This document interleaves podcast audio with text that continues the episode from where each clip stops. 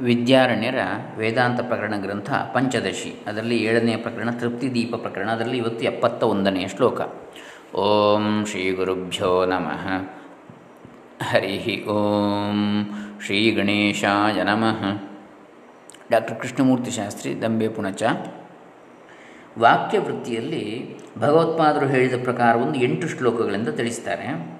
ಆಲಂಬತನಯ, ಆಲಂಬನತಯ ಭಾತಿ ಯೋಸ್ಮತ್ಪ್ರತ್ಯಯಘೋಷ ಯೋಸ್ಮತ್ಪ್ರತ್ಯಯಶಬ್ದಯೋ ಅಂತಃಕರಣಸಂಭಿನ್ನಬೋಧಸ್ಸ ತ್ವಂಪದಾಭಿಧ. ಎಪ್ಪತ್ತೊಂದನೇ ಶ್ಲೋಕ ಇದೆ. ನಾನು ಎಂಬ ಜ್ಞಾನಕ್ಕೂ ಪದಕ್ಕೂ ವಿಷಯವಾಗಿ ಯಾವ ಅಂತಃಕರಣ ಉಪಾಧಿಕವಾದ ಚೈತನ್ಯವಿದೆಯೋ ಅದೇ ತತ್ವಮಸಿ ಮಹಾವಾಕ್ಯದಲ್ಲಿರುವ ತ್ವಂ ಪದಕ್ಕೆ ವಾಚ್ಯಾರ್ಥವಾಗಿದೆ. ತತ್ ತ್ವಂ ಎನ್ನುವುದು ನಾನು ಎನ್ನುವುದು, ಅದೇ ನೀನು ಎನ್ನುವುದನ್ನು ನಾನು ಅಂತೇಳಿ ತಗೊಳ್ಬೇಕು ಅಂತ. ಅದೇ ನಾನಾಗಿದ್ದೇನೆ ಅಂತ ಹೇಳೋದು ಕೂಡ, ಅದೇ ನೀನಾಗಿದ್ದೀಯಾ ಅಂತ ಹೇಳೋದು ಕೂಡ ಒಂದೇ ಅಂತೇಳಿ ತತ್ವಮಸ ಎಂಬ ಮಹಾವಾಕ್ಯದಿಂದ ಆಗುವ ಅಪರೋಕ್ಷ ಜ್ಞಾನವನ್ನು ವಾಕ್ಯವೃತ್ತಿಯಲ್ಲಿ ಮುಂದೆ ಹೇಳುವಂತೆ ಉಪವಾದಿಸಿದ್ದಾರೆ. ತ್ವಮ್ ಎಂದರೆ ನೀನು ಎಂಬ ಅರ್ಥವು ಪ್ರಸಿದ್ಧವಾಗಿದೆಯಷ್ಟೇ ಆ ಪದದಿಂದ ಉಪದೇಶಕ್ಕೆ ಒಳಗಾಗುವ ಶಿಷ್ಯನು ಯಾವುದನ್ನು ಗ್ರಹಿಸಬೇಕೆಂದರೆ, ನಾವು ಅಹಂ, ನಾನು ಎನ್ನುವಾಗ. ಅಹಂ ಶಬ್ದಕ್ಕೂ ಅದರಿಂದ ಆಗುವ ಜ್ಞಾನಕ್ಕೂ ವಿಷಯವಾದದ್ದು ಅಂತಃಕರಣವೆಂಬ ಉಪಾಧಿಗೊಳಪಟ್ಟ ಚಿದಾತ್ಮ. ತ್ವಂ ನೀನು ಎಂದಾಗಲೂ ಅಂತಃಕರಣ ಉಪಾಧಿಗಳ ಚಿದಾತ್ಮನೆಂದರ್ಥ. ಇದು ವಾಚ್ಯಾರ್ಥ ಅಂತ ಹೇಳಿದೆ ಎಪ್ಪತ್ತೊಂದನೇ ಶ್ಲೋಕ. ಈಗ ತತ್ ಪದದ ವಾಚ್ಯಾರ್ಥವನ್ನು ಹೇಳ್ತಾರೆ. ಮಾಯೋಪಾಧಿರ್ಜಗದ್ಯೋನಿ ಸರ್ವಜ್ಞತ್ವಾದಿಲಕ್ಷಣ ಪಾರೋಕ್ಷ್ಯ ಶಬಲ ಸತ್ಯಾದ್ಯಾ ಸತ್ಯಾದ್ಯಾತ್ಮಕಸ್ತತ್ಪದಾಭಿಧ ಎಪ್ಪತ್ತೆರಡು. ಮಾಯೋಪಾಧಿಕನು ಜಗತ್ಕಾರಣನು ಸರ್ವಜ್ಞತ್ವವೇ ಮೊದಲಾದ ಲಕ್ಷಣವುಳ್ಳವನು ಪರೋಕ್ಷತ್ವ ಧರ್ಮ ವಿಶಿಷ್ಟನು ಇಲ್ಲಿಯವರೆಗೆ ತಟಸ್ಥ ಲಕ್ಷಣವನ್ನು ಹೇಳಿದೆ. ಇಲ್ಲಿ ಪರೋಕ್ಷತ್ವ ಧರ್ಮ ವಿಶಿಷ್ಟನು ಅಂತೇಳಿ ವಿಶೇಷಗಳನ್ನು ಹೇಳ್ತಾ ಇದೆ. ಸತ್ಯಜ್ಞಾನಾನಂದ ಸ್ವರೂಪನು ಇದು ಸ್ವರೂಪ ಲಕ್ಷಣ. ಈಗ ಇದೆಲ್ಲ ತಟಸ್ಥ ಲಕ್ಷಣ. ಯಾವುದು? ಮಾಯೋಪಾಧಿಕ ಜಗತ್ಕಾರಣ, ಸರ್ವಜ್ಞತ್ವ, ಪರೋಕ್ಷತ್ವ, ಧರ್ಮವಿಶಿಷ್ಟ. ಇನ್ನು ಸ್ವರೂಪ ಲಕ್ಷಣ ಯಾವುದು? ಸತ್ಯಜ್ಞಾನಾನಂದ ಸ್ವರೂಪನು ಅಂತೇಳಿ. ಆದಂತಹ ಪರಮಾತ್ಮನು ತತ್ಪದದ ವಾಚ್ಯನ, ವಾಚ್ಯಾರ್ಥನಾಗಿರುವನು. ಇದು ನಾವು ಎಪ್ಪತ್ತ ಎರಡನೇ ಶ್ಲೋಕದಲ್ಲಿ ಕಾಣತಕ್ಕಂಥದ್ದು. ಅಂದರೆ ತತ್ಪದದ ಅರ್ಥ ಏನು? ತತ್ಪದದ್ದು ಮಾಯೋಪಾಧಿಯು ಜಗತ್ತಿಗೆ ಕಾರಣನು ಸರ್ವಜ್ಞತ್ವ, ಸರ್ವಶಕ್ತತ್ವಾದಿ ಲಕ್ಷಣವುಳ್ಳವನು, ಪರೋಕ್ಷತಾ ಧರ್ಮ ವಿಶಿಷ್ಟನೂ ಪರೋಕ್ಷನೂ ಮತ್ತು ಸಚ್ಚಿದಾನಂದ ಸ್ವರೂಪನೂ ಆದವನು ತತ್ಪದದ ವಾಚ್ಯಾರ್ಥ. ಇಲ್ಲಿ ಮತ್ತು ಶಬ್ದಕ್ಕೆ ಮೊದಲು ಹೇಳಿದ್ದು ಆತ್ಮನ ತಟಸ್ಥ ಲಕ್ಷಣ, ಅನಂತರ ಹೇಳಿದ ಸಚ್ಚಿದಾನಂದ ಸ್ವರೂಪನೆಂಬುದು ಬ್ರಹ್ಮದ ಸ್ವರೂಪ ಲಕ್ಷಣ. ಹೇಗಿದೆ ಎಪ್ಪತ್ತ ಎರಡನೇ ಶ್ಲೋಕದ ಅರ್ಥ. ಹೀಗೆ ತತ್ ತ್ವಂ ಪದಗಳ ಅರ್ಥವನ್ನು ಹೇಳಿ ವಾಕ್ಯಾರ್ಥ ಜ್ಞಾನಕ್ಕಾಗಿ ಲಕ್ಷಣಾವೃತ್ತಿಯನ್ನು ಆಶ್ರಯಿಸಬೇಕೆಂದು ಹೇಳ್ತಾರೆ. ಪ್ರತ್ಯಕ್ ಪರೋಕ್ಷತೈಕಸ್ಯ ಸದ್ವಿತೀಯತ್ವಪೂರ್ಣತಾ ವಿರುದ್ಧೇತೆ ಯತಸ್ತಸ್ಮಾ ಲಕ್ಷಣ ಸಂಪ್ರವರ್ತತೆ. ಅಪರೋಕ್ಷತ್ವ ಮತ್ತು ಪರೋಕ್ಷತ್ವ. ದ್ವಿತೀಯತ್ವದಿಂದ ಕೂಡಿದ ಪರಿಮಿತಿ ಮತ್ತು ಪೂರ್ಣತೆ ಈ ಧರ್ಮಗಳು ಒಂದೇ ವಸ್ತುವಿನಲ್ಲಿ ವಿರುದ್ಧವಾಗಿರುವುದರಿಂದ ಲಕ್ಷಣಾವೃತ್ತಿಯು ಬಂದಿದೆ. ಅಂದರೆ ಶಕ್ತಿ ವೃತ್ತಿಯಿಂದ ವಾಕ್ಯಾರ್ಥವನ್ನು ಮಾಡಲಾಗದಿದ್ದರೆ ಲಕ್ಷಣಾವೃತ್ತಿಯಿಂದ ಮಾಡಬೇಕು ಅಂತೇಳಿ ಅರ್ಥ ಏನದು? ಈಗ ಅಸಿ ಎಂಬ ಪದವಿರುವುದರಿಂದ ತತ್ ತ್ವಂ ಅಸಿ. ಈ ಎರಡು ಪದಾರ್ಥಗಳಿಗೂ ಅಭೇದವಿದೆ ಎಂದು ವಾಕ್ಯವಾಗ್ತದೆ. ಅದೇ ನೀನ ಆಗಿದ್ದಿ ಅಂತೇಳಿ, ಅಸಿ. ಹಿಂದೆ ಹೇಳಿದ ಈ ಆ ಎರಡು ಶಬ್ದಗಳ ವಾಚ್ಯಾರ್ಥಗಳಿಗೆ ಅಭೇದವು ಬಾಧಿತವಾಗಿರುವುದರಿಂದ ಲಕ್ಷಣಾವೃತ್ತಿಯನ್ನು ಆಶ್ರಯಿಸಿ ಅವುಗಳ ಅರ್ಥವನ್ನು ಬೇರೆಯಾಗಿ ಗ್ರಹಿಸಬೇಕು. ಯಾಕೆಂದರೆ ಒಂದೇ ವಸ್ತು ಪ್ರತ್ಯೇಕ ಪರೋಕ್ಷ ಎಂದು ಎರಡೂ ಆಗಲಾರದು. ಹಾಗೆ ಒಂದು ವಸ್ತು ಪರಿಚ್ಛಿನ್ನ ಅಪರಿಚಿನ್ನ ಎಂದು ಎರಡೂ ಆಗಲಾರದು. ಆದ್ದರಿಂದ ಈ ವಿರೋಧವನ್ನು ಪರಿಹರಿಸುವುದಕ್ಕಾಗಿ ಲಕ್ಷಣಾವೃತ್ತಿಯನ್ನು ಆಶ್ರಯಿಸಬೇಕಾಗ್ತದೆ ಅದು ಅಂದರೆ ಅದು ಅಂದರೆ ಬ್ರಹ್ಮ ಅಂತೇಳಿ ತಿಳಿಬೇಕು. ತ್ವಂ ಅಂದರೆ ನೀನು ಅಂದರೆ ನಾನು, ಅಂದರೆ ಜೀವ ಅಂಥೇಳಿ ಅಂದರೆ ನಿಜವಾಗಿ ಏನು ಆತ್ಮ ಅಂತ ಹೇಳ್ತೇವೆ ಅದು. ಹಾಗೆ ಅದು ಮತ್ತು ಇದು ಎರಡೂ ಒಂದೇ ಅಂತೇಳಿ ಕೊನೆಗೆ ಆಗ್ತದೆ ಅಂತ ಹೇಳ್ತಾರೆ ಎಪ್ಪತ್ತ ಮೂರನೇ ಶ್ಲೋಕ. ಆಗ ಆ ಲಕ್ಷಣಾವೃತ್ತಿ ಎಂತಹುದು ಅಂತೇಳಿ ಹೇಳ್ತಾರೆ. ತತ್ವಮಸ್ಯಾದಿ ವಾಕ್ಯೇಶು ಲಕ್ಷಣ ಭಾಗಲಕ್ಷಣ ಪದಯೋರಿವನಾಪರ ಆ ದೇವದತ್ತನು ಇವನು ಎಂಬಲ್ಲಿ ಪರಸ್ಪರವಾಗಿ ವಿರುದ್ಧವಾದ ಭೂತ ವರ್ತಮಾನ ಕಾಲಗಳನ್ನು, ದೇಶಗಳನ್ನು ಬಿಟ್ಟು ದೇವದತ್ತನನ್ನು ಮಾತ್ರ ಗ್ರಹಿಸ್ತೇವೆ ಹಾಗೆಯೇ ಅದೇ ನೀನಾಗಿದ್ದೀಯ ಎಂಬ ವಾಕ್ಯದಲ್ಲಿ ಭಾಗತ್ಯಾಗ ಲಕ್ಷಣೆಯನ್ನು ಸ್ವೀಕರಿಸಬೇಕೆ ಹೊರತು ಬೇರೆ ಲಕ್ಷಣೆಯನ್ನಲ್ಲ. ಒಂದಂಶವನ್ನು ಬಿಟ್ಟು ಇನ್ನೊಂದು ಅಂಶವನ್ನು ಗ್ರಹಿಸುವಂಥದ್ದು. ಇಲ್ಲಿ ಪರೋಕ್ಷತ್ವ, ಅಪರೋಕ್ಷತ್ವ, ಪರಿಚ್ಛಿನ್ನತ್ವ ಮೊದಲಾದ ವಿರುದ್ಧಾಂಶಗಳನ್ನು ತ್ಯಜಿಸಿ ಅದ್ವಯವಾದ ಸಚ್ಚಿದಾನಂದತ್ವವನ್ನು ಮಾತ್ರ ಗ್ರಹಿಸಬೇಕು ಅಂತೇಳಿ. ಇದು ಎಪ್ಪತ್ತ ನಾಲ್ಕನೇ ಶ್ಲೋಕದ ಅರ್ಥ. ಈಗ ಅಸಿ ಎಂಬ ಪದವಿರುವುದರಿಂದ ಈ ಎರಡು ಪದಾರ್ಥಗಳು ಅಭೇದವೆಂದು ವಾಕ್ಯಾರ್ಥವಾಗ್ತದೆ. ಹಿಂದೆ ಹೇಳಿದ ಆ ಎರಡು ಶಬ್ದಗಳ ವಾಕ್ಯಾರ್ಥ ವಾಚ್ಯಾರ್ಥಗಳಿಗೆ ಅಭೇದವು ಬಾಧಿತವಾಗಿರುವುದರಿಂದ ಲಕ್ಷಣಾವೃತ್ತಿಯನ್ನು ಆಶ್ರಯಿಸಿ ಅವುಗಳ ಅರ್ಥವನ್ನು ಬೇರೆ ಗ್ರಹಿಸಬೇಕು?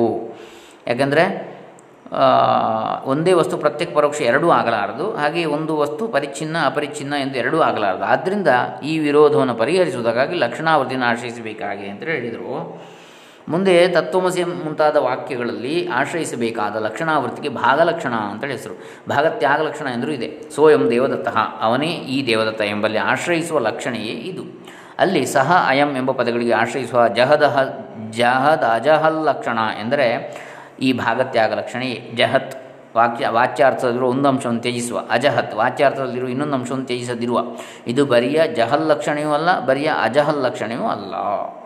ಅಂತೇಳಿ ಬೇಕಾದ್ದನ್ನು ತ್ಯಜಿಸುವ ಅಂದರೆ ಅದರಲ್ಲಿ ಯಾವುದನ್ನು ಬೇಡ ಅದನ್ನು ತ್ಯಜಿಸುವಂಥದ್ದು, ಇನ್ನೊಂದು ಅಂಶವನ್ನು ಬೇಕಾದ್ದನ್ನು ಇಟ್ಟುಕೊಳ್ಳುವಂಥದ್ದು. ಇದು ಜಹದ್ ಅಜಹಲ್ ಲಕ್ಷಣ, ಜಹತ್ ಅಜಹತ್ ಲಕ್ಷಣ ಅಂತೇಳಿ.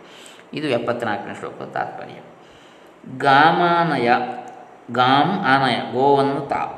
ಮೊದಲಾದ ವಾಕ್ಯಗಳಲ್ಲಿ ಲಕ್ಷಣಾವೃತ್ತಿ ಇಲ್ಲದೆ ವಾಕ್ಯಾರ್ಥ ಜ್ಞಾನವಾಗುವಂತೆ ಮಹಾವಾಕ್ಯದಲ್ಲೂ ಏಕಾಗಬಾರದು ಎಂಬುದಕ್ಕೆ ಹೇಳ್ತಾರೆ. ಸಂಸರ್ಗೋ ವಾ ವಿಶಿಷ್ಟೋ ವಾ ವಾಕ್ಯಾರ್ಥೋ ನಾತ್ರ ಸಮ್ಮತಃ ಅಖಂಡೈಕರ ಸತ್ವೇನ ವಾಕ್ಯಾರ್ಥೋ ವಿದುಷಾಮ್ಮತಃ. ಎಪ್ಪತ್ತೈದು. ಈ ಮಹಾವಾಕ್ಯದಲ್ಲಿ ವಾಕ್ಯಾರ್ಥವು ಸಂಸರ್ಗಾನ್ವಯ ರೂಪದಲ್ಲಾಗಲಿ ವಿಶಿಷ್ಟಾನ್ವಯ ರೂಪದಲ್ಲಾಗಲಿ ಬ್ರಹ್ಮಜ್ಞಾನಿಗಳಿಗೆ ಸಮ್ಮತವಲ್ಲ. ವಾಕ್ಯಾರ್ಥವು ಅಖಂಡೈಕರ ಸತ್ವದಿಂದ ಪಂಡಿತರಿಗೆ ಸಮ್ಮತವು. ಏನಿದು? ಸಂಸರ್ಗಾನ್ವಯ ರೂಪ ಅಂತ ಹೇಳಿದರೆ ಪದಗಳಿಗೆ ಶಕ್ತಿ, ಆಕಾಂಕ್ಷೆ ಮೊದಲಾದವುಗಳು ಇರುವುದು ಸಂಸರ್ಗಾನ್ವಯ, ದೃಷ್ಟಾಂತ ಗಾಮಾನ್ವಯ ಅಂತ ಹೇಳುವಂಥದ್ದು. ಇನ್ನು ಇದೇನು ವಿಶಿಷ್ಟಾನ್ವಯ ರೂಪ ಅಂತ ಹೇಳಿದರೆ ವಿಶೇಷಣ ವಿಶೇಷಗಳ ಸಂಬಂಧ. ದೃಷ್ಟಾಂತ ನೀಲತ್ವಾದ ವಿಶಿಷ್ಟವಾದ ಉತ್ಪಲ. ನೀಲಂ ಮಹತ್ ಸುಗಂಧ್ಯುತ್ಪಲಂ ಅಂತೇಳಿ.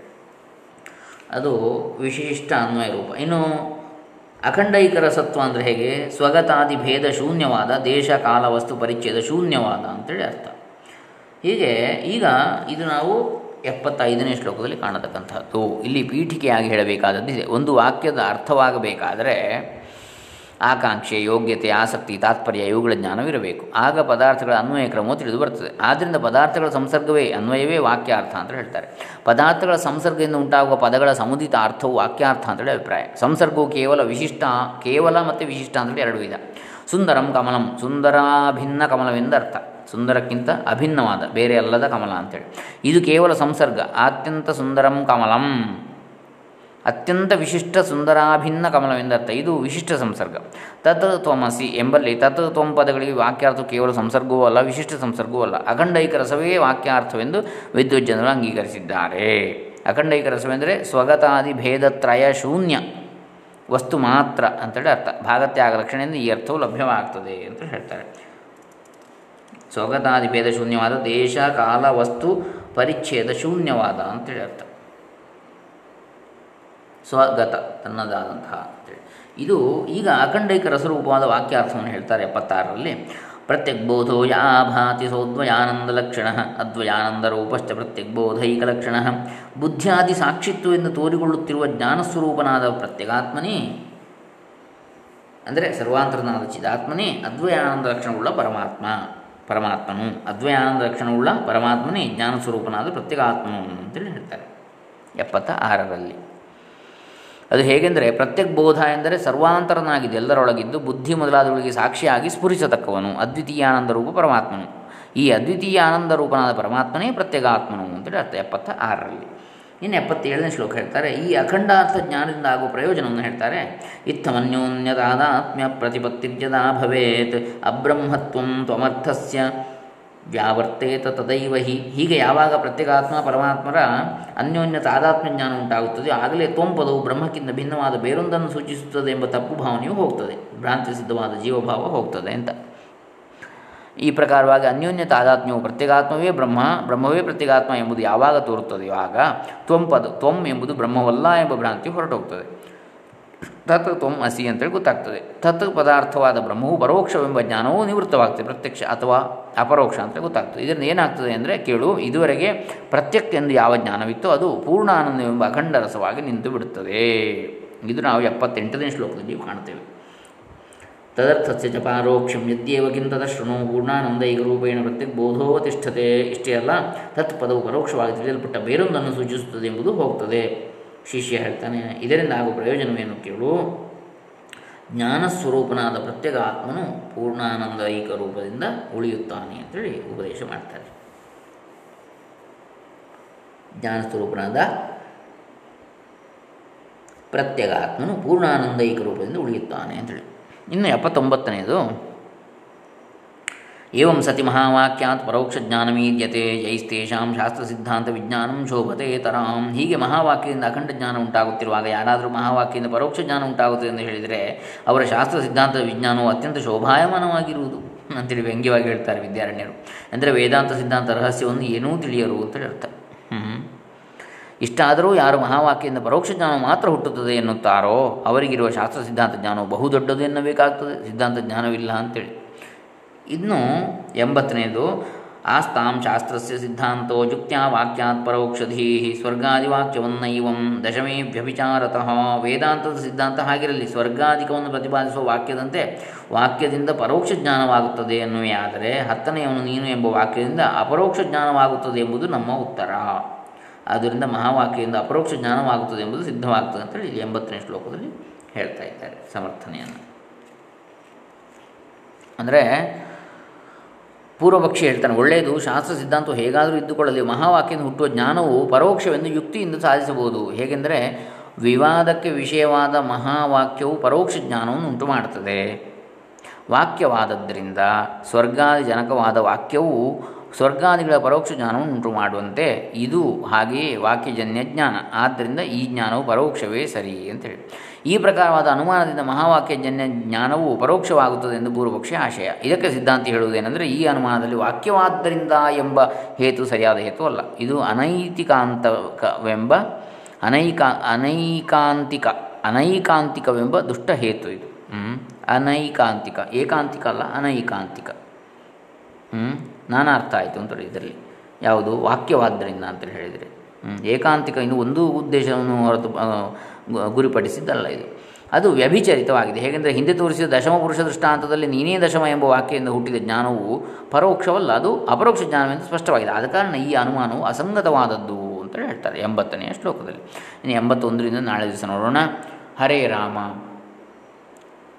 ಬ್ರಹ್ಮಜ್ಞಾನವು ಎಲ್ಲರಿಗೂ ಸಿದ್ಧಿಸಲಿ, ಬ್ರಹ್ಮಾತ್ಮ ಜ್ಞಾನ ಉಂಟಾಗಲಿ, ಬ್ರಹ್ಮಾತ್ಮ ನಿಷ್ಠೆ ಉಂಟಾಗಲಿ ಬ್ರಹ್ಮಾನಂದವು ಪ್ರಾಪ್ತಿಯಾಗಲಿ ಶಂಕರಾದ್ಯ ಆಚಾರ್ಯರ ಪರಮಾನುಗ್ರಹ ಉಂಟಾಗಲಿ, ಲೋಕ ಸಮಸ್ತ ಸುಖಿನೋ ಭವಂತು ಸರ್ವೇ ಜನ ಸುಖಿನೋ ಭವಂತು ಶ್ರೀ ಬ್ರಹ್ಮಾರ್ಪಣಮಸ್ತು, ಶ್ರೀ ಶಂಕರಾರ್ಪಿತಮಸ್ತು, ಓಂ ತತ್ಸತ್.